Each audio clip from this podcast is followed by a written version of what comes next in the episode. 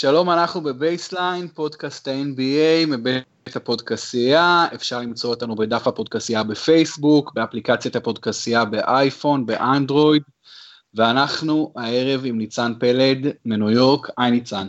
היי, מה העניינים יואב?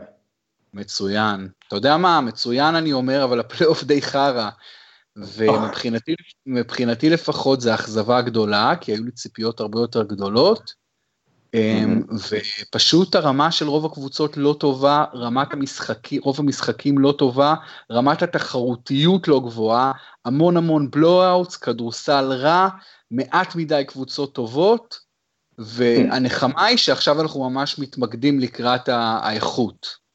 כן, אוקיי, אז תראה, אני חושב שאתה נגעת בכל כך הרבה דברים נכונים במשפט וחצי הזה, אבל אני רק קודם כל אתחיל ואגיד שאני חושב שה... זה שהפלייאוף רע, ומן הסתם כולם כבר אומרים את זה כבר שבועיים וחצי, צ'ארלס ברקלי הנורא בוטה בטלוויזיה, רונן דורפמן, שמי שלא עוקב אחריו בפייסבוק כדאי, מצחיק לגבי הדבר הזה כבר כמה שבועות גם, זאת אומרת, הפלייאוף רע, אין שאלה. אבל זה, כשאתה מתחיל לפרק את למה הוא רע, אתה יכול באמת, ואני בניתי ודיברנו על זה, ואולי נדבר על זה יותר בהרחבה פעם אחרת, אתה יכול להוציא רשימה דו-ספרתית, של דברים של, שלא טובים ב-אן בי איי היום, שה-אן בי איי בבעיה סביבם, וחלק מהם מקבלים זכוכית מגדלת, כשזה הפלייאוף. אחד הדברים שהכי כאילו, הם, אני חושב שהם באמת בעיה, וזה עלה בשיחה שלי עם חבר, שה-אן בי איי בבעיה אמיתית לגבי זה, היא שהתחרות בקבוצות היא טופ-heavy, מאוד מאוד מאוד טופ-heavy, יש תכלס שתי קבוצות שכולם יודעים מתחילת עונה שהגיעו לגמר, אבל הכישרון בשחקנים, ואולי על זה אני אומר משהו שאנשים קצת התווכחו, אבל אני יכול לעמוד מאחורי זה, הכישרון בשחקנים הוא פחות טופ-heavy משהוא היה בתקופות אחרות. עכשיו, אני חושב שאם אתה מסתכל על זה ככה, זה בדיוק הפוך ממה שהליגה רוצה. בדיוק, הליגה רוצה שהתחרות בקבוצות תהיה מאוד even ו-spread, והתחרות והכישרון יהיה מאוד מאוד טופ-heavy, שיהיו עשרה, חמישה עשר, שחקני על בו זמנית, וזה לא המצב היום. מה אתה מתכוון לתחרותיות בקבוצות? בתוך הקבוצה או בין הקבוצות? לא, בין הקבוצות, זאת אומרת, אם אתה בונה את הליגה, ואתה רואה התחרותיות, בליגה היא מאוד טופ-heavy, יש שתי קבוצות שכולם יודעות שיגיעו לגמר, וזהו. שנה שלישית ברציפות. כן, זאת אומרת, זה מאוד מאוד טופ-heavy, אין ממש תחרות על מי יגיע לגמר, וזה מצב רע מאוד. במקביל, אם אתה בא וסופר כמה שחקנים יש היום בליגה, שהם או... שהם סביב סיאם, אוקיי? בוא נגיד קצת לפני סיאם, בסיאם, קצת אחרי סיאם, שהם שחקני על אמיתיים, שהיום עולים למגרש ונותנים תצוגות של שחקני על היסטוריים, יש, אם אתה מאוד נדיב, חמישה כאלה בליגה היום, שישה. ואם אתה סתם זורק, קופץ לתקופות אחרות, שנחשבות לתקופות עשירות וכישרון בהיסטוריה של ה-אן בי איי, אתה יכול להגיע למקרים של כפול מזה וגם יותר. אתה יכול לבחור שנים רנדומליות ב-שמונים וחמש או שמונים ותשע או תשעים ושלוש, ואתה עושה רשימות של שחקני על בסביאם או סביב סיאם, שהם דו ספרתיות, עשרה, אחד עשר, שנים עשר, אולי לפעמים גם שלושה עשר שחקנים, העונה, אם אתה נדיב מאוד, אתה מגיע לשישה. וזה בעיה, ה-אן בי איי חייב, אחד מהדברים הוא יכול לפתור, שזה הבעיה של הקבוצות, התחרותיות היא מאוד טופ-heavy,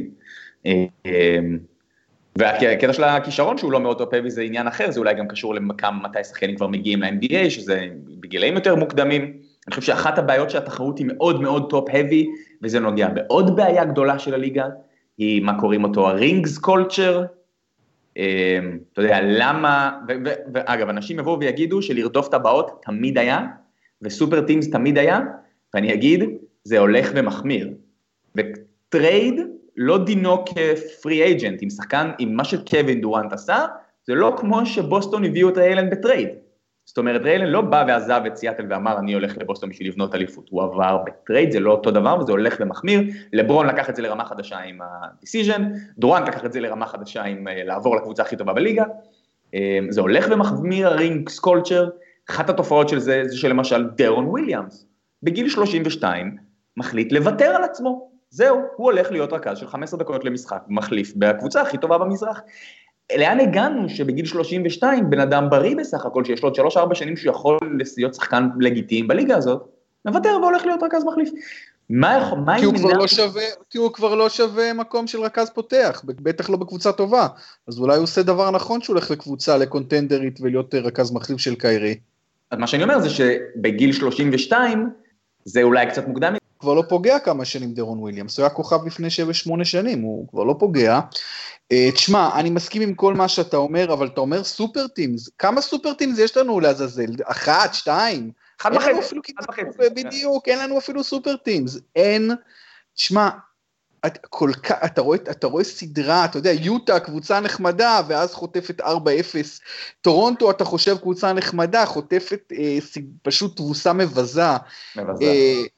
תשמע, הקבוצות לא מספיק טובות, אני מסכים איתך, יש פחות, חשבתי דווקא שאנחנו בעידן שיש לא מעט סופרסטארים, איזה עשרה לגיטימיים, אבל, אבל כנראה שזה לא נכון, אתה יודע, זה לא, אתה יודע, יש לך שחקנים טובים, אפילו דמיין לילארד, אנטוני דייביס, אתה יודע, שחקנים מאוד מאוד טובים, אבל רובם לא במשחק בשלבים האלה, וחלקם אפילו לא בפלייאוף. נכון, אני גם, אני גם אגיד עוד משהו שהוא נקודה שאני חושב שכבר אמרתי פה, דמיין לילארד נותן עשרים ווואטאבר, חמש, שש, שבע נקודות למשחק, ואיך קוראים לו, איזיה תומאס, כל ה-עשרים ותשע, שלושים נקודות למשחק.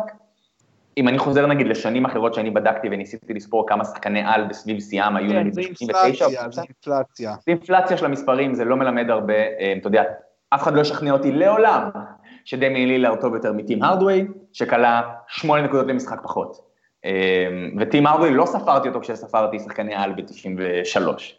אז, אז כן, יש אינפלציה במספרים, ואתה צודק, הרבה מהם עושים את זה על, על, על פריילוף, בקבוצות שלא מגיעות רחוק, ואנחנו, אני כבר נגעתי בשלוש או ארבע נקודות מהרשימה המאוד ארוכה שיש לי של דברים שאני חושב שאני אגע בבעיה לגביהם. אנחנו נרחיב ש... באמת בעניין הבעיה, הבעיות של הליגה, אבל אני רק, אתה יודע, אמקד בסדרה המשמעותית שהייתה עכשיו, שסן אנטוניו ניצחה ארבע שתיים, וזה נגמר הלילה, כן. אז אני רוצה להגיד לך שיוסטון, זה פשוט, גו, אתה יודע, אני, אני הדבר הכי שאני יכול להגיד זה, שזה גועל נפש. קודם כל, קודם כל, ואתה יודע מה, מה, מה הדבר שאולי הרתיח אותי? שלא שמעתי, קצת שמעתי ממרק ג'קסון וג'ף ון גנדי דיבור על ההגנה החלשה של יוסטון. בארץ עזוב בכלל, לא מדברים על זה בכלל. אבל אתה רואה את ההגנה של יוסטון, ואתה רואה פוזישן אחרי פוזישן אחרי פוזישן, עשרות פוזישנים של שמירה, שבספורטק לא שומרים ככה. אתה יודע, משהו בושה וחרפה, כל כך הרבה uncontested layups וסלים קלים, לא ראיתי בחיים שלי ב-אן בי איי, בטח לא בשלבים האלה. זה חרפה שגם, זה גם חרפה הגנה וגם חרפה שלא מספיק שמים על זה את האצבע. אז ההגנה שלהם הייתה מתחת לכל ביקורת, ואז משחק ההתקפה שלהם זה רק להשליך שלשות. ארדן משחק בצורה כל כך חסרת אחריות, עם כל כך הרבה עיבודי כדור. תשמע, כל הכבוד שסן אנטוניו באמת חיסלו אותם, והם עשו את זה בלי, בלי שני כוכבים גם כן. אז אני אגיד שני דברים, אחד לגבי יוסטון, אחד לגבי סן אנטוניו. יוסטון היא, דיברנו על זה, זה כביכול המאניבול, או ב-אן בי איי קוראים לזה המאריבול, ואני ראיתי מישהו כותב בפייסבוק, עשה את זה מאוד יפה, קרא לזה, הלאקי בול. ולמה זה לאקי בול? כי כשאתה מדבר על, מה זה מאניבול? זה מספרים גדולים, זה בווליומים, זה עובד בווליומים, כי סטטיסטיקות מתיישרות. ולכן זה עובד, ולכן קבוצות מאניבול בכל ספורט הן תמיד קבוצות ש-overachieving בעונה רגילה. כאילו, כשעושים את זה נכון, הן overachieving בעונה רגילה, בייחוד בבייסבול, שיש לך מאה שישים ושתיים משחקים בעונה, גם ב-אן בי איי יש לך שמונים ושתיים משחקים בעונה, זה, זה מתיישר וזה עובד. אבל בפלייאוף, כשטיפה הולך פחות למשך שבוע, בום, אתה בחוץ. ואני דיברתי איתך בפודקאסט לפני כמה שבועות, והימרתי שכשהן ייפגשו בסיבוב השני, עוד לפני הפלייאוף, זה היה ברור שכביכול שיוסטון וסן אנטוניו ייפגשו בסיבוב השני, אמרתי שיוסטון תעבור בשישה משחקים, א', כי לסן אנטוניו לא חשבתי שיש להם עוד הילוך, וב', כי אמרתי, הם גידרו את עצמם כל כך טוב בכל כך הרבה קלעים, שגם אם שניים הם יתפסו יום רק כל משחק, עדיין יש להם מספיק קלעים, בשביל לעבור את סן אנטוניו, וכמובן ליפול מול, מול גולדן סטייט. אז כן, אני אומר, זה לקי בול, וזה דרך יפה לשים את זה, כי כשאתה מצמצם את המספרים, אתה מסתמך יותר על המזל, ואז אתה בבעיה, כי כשאתה מצמצם יותר את המספרים, יש סיבה שלכל הקלישאות האלה, שדיפנס מנצח חליפויות, ושכדורסל בפלייאוף איטי ופיזי יותר, יש סיבה, כי בדברים האלה, וזו עוד קלישאה ונכונה, אין יום חלש. וכשאתה במספרים קטנים, וסדרה שנופלת על סל לפה, ופוזיישן לשם, ומשחק לכאן, וכל הגורל של העונה שלך מוכרע, אתה רוצה, כדאי לך, שמה שיכריע, אבל מה שתתבסס עליו, זה דברים עם פחות מרווח לטעות. ואם ההגנה שלך טובה, ואם הקבוצה שלך ממושמעת, ואם אתה טוב בריבאונד, ואם אתה לא מאבד כדורים, אלה דברים שיש בהם מעט מאוד ימים רעים, אתה יודע what you're gonna get. ואם אתה מסתמך על שלושות, הוולטיליטי של מה שאתה יכול לעשות הוא הרבה יותר גדול, והסיכוי שזה לא יקרה, שבסדרה, זה המספרים יתיישרו לרעתך, או יתעקמו לרעתך, הוא גבוה. שוב, אני חשבתי שזה לא יקרה בשם מגודרים, אבל, וזה מוביל אותי לדבר השני, שזה סן אנטוניו, כי אני חשבתי שאין להם עוד הילוך, ולא רק שהם הוכיחו שיש להם עוד הילוך, הם הוכיחו שהוא לא קשור למי על המגרש, וזה פשוט מדהים. אני רק דיסקלוז'ר קטן לגבי הפודקאסט הזה, אתה ואני רצינו להקליט אותו אתמול, בגלל בעיה טכנית לא הצלחנו, ולכן אנחנו זוכים לדבר על המשחק שקרה, אצלך זה לפנות בוקר, אצלי זה אתמול, המשחק השישי של סן אנטוניו ביוסטון, לא משנה מי על המגרש, ההילוך הנוסף של סן אנטוניו, הוא לא בתצוגת על של קוואי, ולא בתצוגת על, למרות שהוא היה אדיר אתמול של אולרידג', ולא ב-Rise from the, Rise from the Dead של פארקר וג'ינובילי. ההילוך הנוסף של סן אנטוניו, הוא בלהיות עוד יותר ממושמעים, ועוד יותר מדוק, מדויקים, ועוד יותר מאומנים. והם גם ככה הקבוצה אולי הכי מאומנת בליגה, ומתברר שבזה יש להם עוד הילוך. ואני אגיד פה שני דברים קטנים ש... שמסמלים הרבה מאוד, שמעתי אותם בפודקאסט של זק לו עם ג'ף ון גנדי מלפני המשחק. דבר אחד, הוא אמר לגבי העובדה שהם מצליחים לא לעשות פאולים על, על יוסטון, הקבוצה שאחד הדברים שגורמים לזה, שזה מבאס לראות אותם, שחקים כדורסל, זה שהם כל הזמן מנסים לרמות את השופטים, הדרך המכובסת של להגיד את זה, זה לשים לחץ על השופטים, כל הזמן מנסים לרמות ולשחות עבירות שלא באמת uh, בפלואו אוף דה גיים, והם זרקו משהו כמו עשרים ושש זריקות עונשין למשחק בעונה הרגילה, הכי הרבה בליגה, בסדרה מול סן אנטוניו, הם הורידו אותם למשהו כמו שמונה עשרה זריקות, ושוב זה נתונים שלפני משחק שש, שמונה עשרה זריקות עונשין למשחק, זה שווה ערך להכי נמוך בליגה, והם עשו את זה בכל כך הרבה משמעת, ולהרים את הידיים, ולהראות לשופט שאתה לא נוגע, ואם אתה זוכר האנקדוטה, אני חושב מהמשחק הראשון, איזה ג'ף ון גנדי מזכיר הפודקאסטים, זה הקלו, דני גרין עושה עבירה בחסימה, אתה יודע, שבא ננה או מישהו לחסום אותו, והרדן עובר, וגרין מנסה להתכווץ בין לבין, והרדן מרים את היד וסוחט את הפאול, אתה זוכר מה פופוביץ' עשה? כן, זוכר את זה. פשוט זרק אותו לספסל, בדקה הראשונה של הסדרה. וככה אתה מטמיע את ה...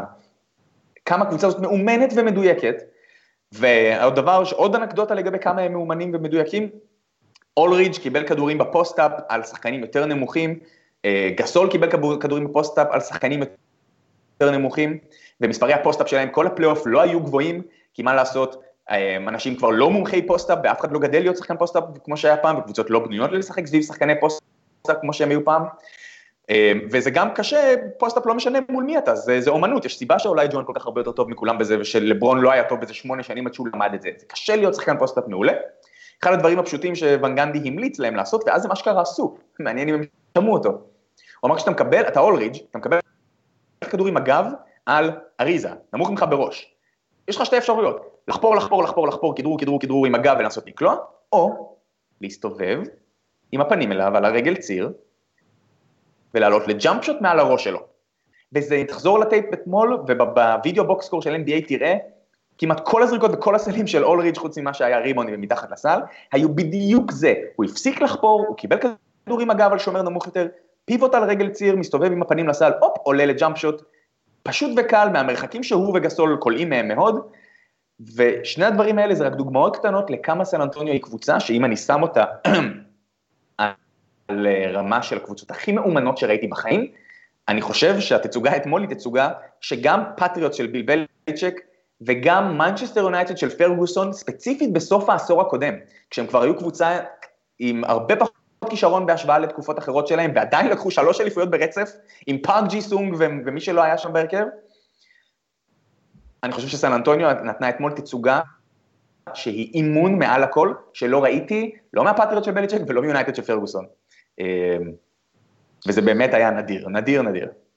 כן, משחק שש ביוסטון, כשמנצחים אותם שלושים ארבעים הפרש, והמשחק הוא באמת היה משחק מושלם של ביצוע ושל אימון. לגבי אולדריג' אני רק אגיד שהוא כל החיים שלו עושה את הלואו פוסט ותקליות חצי מרחק, הוא קלעי חצי מרחק אדיר, אדיר, ומה שיפה בסן אנטוניו זה שהם הולכים נגד הגריין, והם הולכים עכשיו על פחות שלשות ויותר משחק לואו פוסט וחצי מרחק, אתה יודע, כי, כי פופוביץ' תמיד את הצעד הזה, אתה יודע, אתה אמרת את זה באחד הפודקאסטים שלנו בעבר, אמרת, הוא כבר, הוא כבר חושב על הדבר הבא, על איפה היום, מה כולם עושים וצריך לעשות אחרת, וזה נהדר, וזה נהדר שזה מצליח לו, וזה מצליח לו עם כל מיני nobodies גם, וזה דבר מדהים, ו... אבל בוא, בוא נסתכל קדימה, עוד כמה ימים תתחיל לסדרת גמר המערב המרתקת, ש... שאני מקווה שהיא לא תהיה, מקווה שתהיה מרתקת, כן.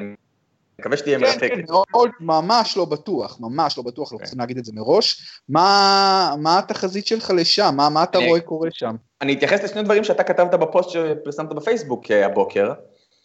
דבר אחד אני מסכים מאוד, סן אנטוניו, עשו את שלהם העונה. זאת אומרת, מן הסתם אף אחד לא יצפה מהם באמת לדרוס את גולדן סטייט, הם עשו את שלהם בלי פארקר באמצע הסדרה, בלי קוואי לסוף המשחק חמש ובלי משחק שש בכלל, זה נס. זה מדהים, זה overachieving, וחבל שלא נותנים את הפרס של מאמן העונה עכשיו, כי אז ברור מי היה זוכה בו. זה דבר אחד שאני מאוד מסכים. הדבר השני שאני פחות מסכים, זה... עבד לי החוט המחשבה. לגבי הגמר המערב עם גולדן סטייט? כן, כן, מה שאתה כתבת ספציפית בפוסט שלך, ברח לי, אז אולי אנחנו רק מסכימים. לא, אתה בטח תיזכר, אבל בוא תסתכל איתי קדימה, תסתכל איתי קדימה לגמר המערב, מה אתה חושב הדגישים ומה אתה חושב יקרה? אני חושב שאין להם הרבה מה, אין להם הרבה מה למכור, אתה יודע, אבל אני כל כך, אני הייתי פסימי לגביהם לפני תחילת הפלייאוף, ואני לא רוצה... אגב, נגד ממפיס הם לא היו טובים כל כך, הם לא נותנים סדרה טובה נגד ממפיס בכלל. כן. סתם להתנבא, חמישה, שישה משחקים, גולדן סטייט צריכים לעבור את זה, הם לא צריכים להסתבך יותר מזה. כן, לא, אבל אני רציתי, באמת, תראה, גולדן סטייט שמסתכלים מול, באמת זה תהיה הפתעה אדירה אם סן אנטוניו תנצח את הסדרה. רגע, אני יכול לעצור אותך? חזרתי לפוסט שלך ומצאתי. מצאתי. Um, כתבת שם um, לגבי ה... זה של הווריורס, זה שמאמן מעולה, כי גם אם סטיב קר לא יהיה נוכח, מרבית עבודת המאמן נעשית בזמן השנה ובאימונים, זה נכון לאורך העונה הסדירה, זה לא נכון לגבי הפלייאוף, שה... וסטיב קר אגב זה לא רק שהוא לא בא למשחקים או נוסע למשחקי חוץ, הוא מושבת, זאת אומרת, אני לא בטוח גם כמה הוא מגיע לאימונים ונייד עכשיו. אני מס... כן, כן, אני לא חושב שהוא מאמן וה... אותם בימים. ההתאמות...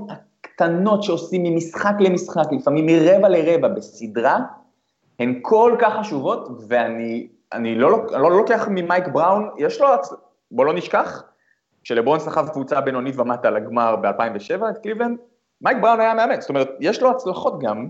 נכון, זה, זה בפירוש הישג, זה בפירוש הישג כן. של מאמן, אסור לקחת את זה ממנו. אני לא יודע אם אני טועה פה, זה הוא שאימן את הניקס, לפלייאוף גם פעם אחת? לא, וודסון, וודסון, מייק וודסון. אה, נכון, וודסון, ואחר כך היה שם ד'אנטוני גם, שעשה העונה. וודסון עשה עבודה יפה בניקס, אגב. כן, עשה עבודה לא רעה. עכשיו, אבל אני מתכוון שהחיסרון של קר, או גם אם קר היה שם, היתרון של פופוביץ' הוא משמעותי בסדרה של התאמות קטנות, וכולנו מחכים לגמר בין גולדן סטייט לקליבלנד, שמה שקליבלנד תעשה כל הזמן, יהיה פיק אנד רול, שהחוסם זה מי שקרי שומר אותו, ולכן זה שם את קרי על לברון, ולכן הם יהרגו אותם, ויכולים אפילו לנצח את הסדרה ככה. גם, גם קוואי יכול לעשות את זה. קוואי יכול לעשות פיק אנד רול, עם השחקן ששומר, שנשמר על ידי קרי, ולשים את קרי על קוואי, ולטחון אותו, משחק, פוזשן אחרי פוזשן. ואם יש איזושהי נוסחה, להציק להם מאוד לגולדן סטייט, זו זו, ראינו את השנה שעברה, ובמובן הזה, סן אנטוניו בנויה, כי יש לה את השלוש, אז שלוש שמחזיק בכדור, זאת אומרת, קוואי שלה, כמו שלברון עושה את זה בקליבלנד, ועדיין, אם זה יגיע ליותר משישה משחקים, וזה יהיה צמוד ותחרותי, זה יהיה מדהים, אני לא רואה את זה קורה, אבל זה יהיה מדהים. כן, גם יש את האקס פקטור, לא כל כך אקס פקטור, אבל את הגיים צ'יינג'ר של הווריורס, שזה דורנט, אתה מבין, דורנט שלא היה שם לא היה שם בשנים הקודמות, ועכשיו הוא גם בפורמה, והוא סקורר כל כך מדהים, אנשים, אתה יודע, ארבע פעמים בן אדם הזה מלך הסלים, והבן הזה חיסל את סן אנטוניו שנה שעברה, כן. אה, ביחד עם או קיי סי, בסדרה כן. מדהימה, חיסל אותם, הוא ממש, אתה יודע, ממש אה, נתן סדרה מדהימה, אז כן. זה פשוט קשה מדי, יהיה לסן אנטוניו להתמודד עם ה... עם הכוח אש הזה, אבל גם חשבתי אותו דבר, חשבנו אותו דבר נגד יוסטון, לא, שאני, לא שמשווים בין גולדן סטייט ליוסטון, חלילה, אבל... אבל משווים בין הטעויות שעשינו. אנטוניו, אבל אם סן אנטוניו, אם פאטי מילס ימשיך לשחק כל כך טוב, וקוואי יחזור מהפציעה, ולמרקוס רודריג' יעשה נזק בצבע, ופאו גסול יתרום קצת יותר נקודות, אז לך תדע, אבל, אבל זה יותר מדי, זה יותר מדי אימים, אני חושב, ובאמת קליי טומפסון, גולדנסטיין נותנת פלייאוף טוב מאוד, ועוד קליי טומפסון עוד לא נכנס כמעט לעניינים, אם הוא מתפוצץ, אז בכלל חבל על הזמן, זה, זה באמת יתרון גדול של גולדנסטייט. בסדר, בוא נעבור לצד השני, אנחנו מדברים כמה שעות לפני גיים סיקס בין הוויזרדס לסלטיקס, אז אם הסלטיקס לא ינצחו הערב בוושינגטון, יש את גיים סבן בבוסטון, בוא, בוא, בוא נצא מאיזושהי הנחה, לא בטוחה אגב, אבל בוא נצא מההנחה שהסלטיקס עולים לגמר המזרח, mm-hmm. אז שם הם משחקים, הם, הם ייהנו מיתרון ביתיות נגד קליבלנד, אתה, אתה רואה איזושהי משמעות גדולה ל, ליתרון הזה? איך, איך מבטאים בקול מלא חטים ברצף? אתה אומר כאילו לא, לא רלוונטי. אם הם ייקחו משחק זה יהיה מרשים. כן, אם ייקחו שני משחקים זה יהיה מרשים, כן, כן. תראה, בוסטון לא כל כך, אני לא יודע, בוסטון זה קבוצה שקצת קשה ממש לעמוד אותה, קודם כל מאוד לא יציבה, נתנה עונה רגילה, עונה סדירה פנטסטית. אגב, היא לא יציבה גם כי היא תלויה בהרבה בשלשות. נכון, המון המון שלשות, מאמן טוב אבל. אחת הקבוצות עם קורלציה הכי הכי הכי חד משמעית, בין... ימים שהם קולים יותר מ-X שלשות באחוז מסוים, ימים שהם מנצחים לעומת ימים אחרים, ושוב, זו קבוצה שהיא חלשה מאוד בריבאונד, וזה דבר שאתה רוצה להיות מאוד חזק בו, כשאתה רוצה לעבור סדרת פלייאוף. אני שוב חושב, אמרנו את זה, גולדן סטייט, בוסטון, לא הייתה אמורה להיות first seed, ולא הייתה אמורה להיות דווקא בגמר מזרחי יתרון. יותר מזה ניצן, אם הייתה עולה, אם הייתה עכשיו נפתחת סדרה, בוסטון טורונטו, אני שם את הכסף שלי על טורונטו, וראינו מה טורונטו קיבלה מקליבלנד. אני חושב שהמזרח לא ראינו את הדבר. אתה די צודק אולי בהנחה שלך שזה ממש ממש לא תחרותי, אבל בכל זאת יש דבר אחד, יש יתרון ביתיות, השני משחקים, ואנחנו מכירים את הקהל של הסלטיקס, ואיזה פקטור זה יכול להיות, אז אולי, אולי הם יתחילו את הסדרה הזו עם ניצחון אחד, או, או אתה יודע, כאילו, או שנה, לא יודע, זה יהיה מעניין לראות את זה, וקודם כל בוסטון צריכה לעבור את הוויזרדס.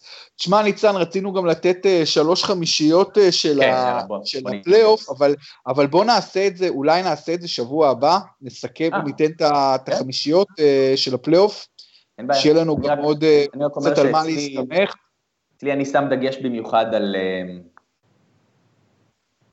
אנשים שעדיין בפלייאוף כשאני עושה דברים כאלה. אני רק אגיד לגבי בוסטון ביתרון ביתיות שלה, שני דברים, א' ראינו בסוף העונה מה הוא שווה כשקליבלנד רצו למשחק אחד לקבץ שריר ולהראות מה הם יכולים לעשות בבוסטון. הדבר השני, מן הסתם לברון ג'יימס, אני תמיד חוזר במשחק פלייאוף, גמר מזרח, בבוסטון, לברון ג'יימס, מגיע עם מיאמי, דופק ארבעים וחמש נקודות עם הגב אל הקיר, חמש עשרה ריבאונד, חמישה אסיסטים, במשחק המשחקים הגדולים בקריירה שלו, שבעים אחוז מהשדה. נכון, אבל קבוצות שונות עכשיו. אני רק אומר שהקהל של בוסטון, הקהל של בוסטון כבר קיבל בראש מלברון. ואז הייתה בוסטון לא פחות גדולה מהיום, עם כוכבים יותר גדולים אפילו, אבל זה באמת הייתה תצוגה היסטורית של לברון, מצד שני, עד עכשיו, עד עכשיו לברון נותן פלייאוף היסטורי, במושגים שלו אני מדבר, זה הפלייאוף הכי טוב, כאילו בבינם, נתן כמה פלייאופים ענקיים, אבל בינתיים מה שהוא עושה השנה הכי ענק מאי פעם. הזיה מוחלטת, הזיה מוחלטת מה שהוא עושה, ואני ראיתי איזה מים ששיתפו בפייסבוק, שהאחוזים שלו בפלייאוף הזה בינתיים, האחוזים שלו בצבע בפלייאוף הם איזה whatever, שישים ומשהו זה היה, שזה יותר גבוה מאחוזים בצבע בפלייאוף הכי טוב בקריירה של שקיל, ושהאחוז של מאה ושלוש הוא ארבעים ושש, שזה יותר גבוה מאחוז מהשלוש בפלייאוף הכי טוב בקריירה של קרי, זאת אומרת, הוא קולע שלושות כמו קרי, והוא קולע בצבע כמו שקיל, וזה פשוט מכונת כדורסל. הוא ביחד עושה יותר ממה שג'ורדן עשה בפלייאופים, אבל, אבל, היו בינתיים רק שתי סדרות, צריך לזכור את זה. נכון, וקלות, שתי סדרות קלות. נכון, אבל קלות בגלל שהוא הפך אותן לקלות, ושני סוויפים, ושני סוויפים. האקס פקטור האמיתי של קליבלנד לא יעזור שום דבר, זה קרי אירווינג, וזה גם, אתה יודע, גם הלאה, אם הם יגיעו כמובן לגמר ה-אן בי איי, הם חייבים את קיירי בטופ פורם שלו, כפי שהוא היה לפני שנה, וזו הייתה הסיבה, לא לברון ג'יימס, זו הייתה הסיבה שהם זכו באליפות. זה כאילו היה האקס פקטור, כן? אני אשאל את השאלה לגבי קיירי, אם אתה מדרג את כל השחקנים בליגה, כן? כן. ונכון, נוהגים להגיד, לגולדן סטייט יש שניים בטופ שבע, ארבע בטופ חמש עשרה, עשרים, וואטאבר, איפה אתה שם את קיירי בחלוקות האלה? אל תגיד לי עם שתים עשרה או שבע עשרה, תגיד לי בריינג'. אתה שם אותו אחד עד חמש, אחד עד עשר, עשר עד חמש עשרה, חמש עשרה עד עשרים, עשרים עד שלושים, איפה קיירי? אין לי תרשימה ששחקני הליגה מולי, אבל טופ עשר מיליון אחוז, מיליון אחוז, ולפי דעתי גם לא בא בתחתית הטופ עשר. בעיניי קיירי אירווינג, אני, I'm a huge fan of קיירי אירווינג. אנחנו מאוד חלוקים, אני חושב שהוא חמש עשרה עד עשרים, אה, באמת? יותר קרוב ל-עשרים.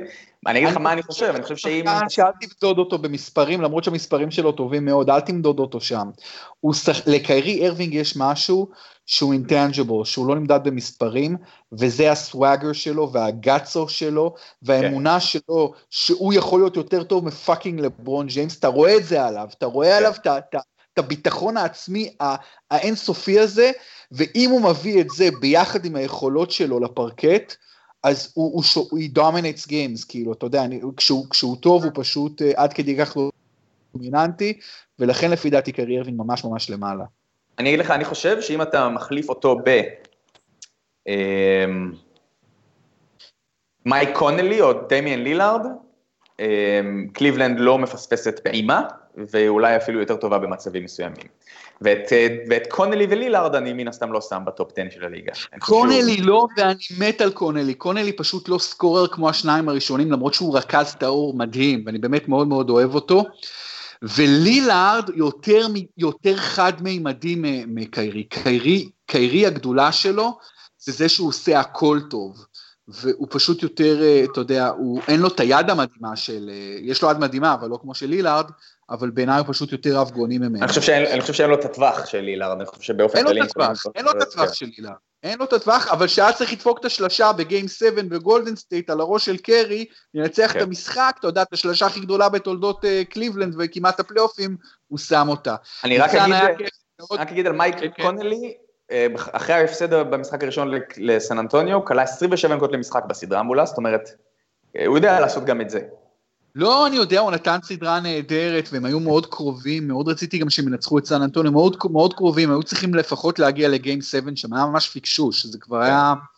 בכל אופן, ניצן, בואו נחזור שבוע הבא לחמישיות שלנו, יש הרבה שמות גדולים, הרבה, אתה יודע, לא הרבה הופעות גדולות, אבל אתה יודע, כשעשינו את השלוש חמישיות, יש, יש על מה לדבר. וכמובן כבר אנחנו נהיה עם הגמרים האזורים שבוע הבא, אז בואו נקבע לשבוע הבא, ואתם, אז שלום ניצן, תודה רבה, אתם תמשיכו להיות איתנו, ביי, להתראות, אתם תמשיכו להיות איתנו בבייסליין, פודקאסט ה-אן בי איי מבית הפודקאסייה, חפשו אותנו בפייסבוק הפודקאסייה וגם באפליקציה, תודה רבה לכם ותמשיכו להיות איתנו עד סוף העונה, להתראות.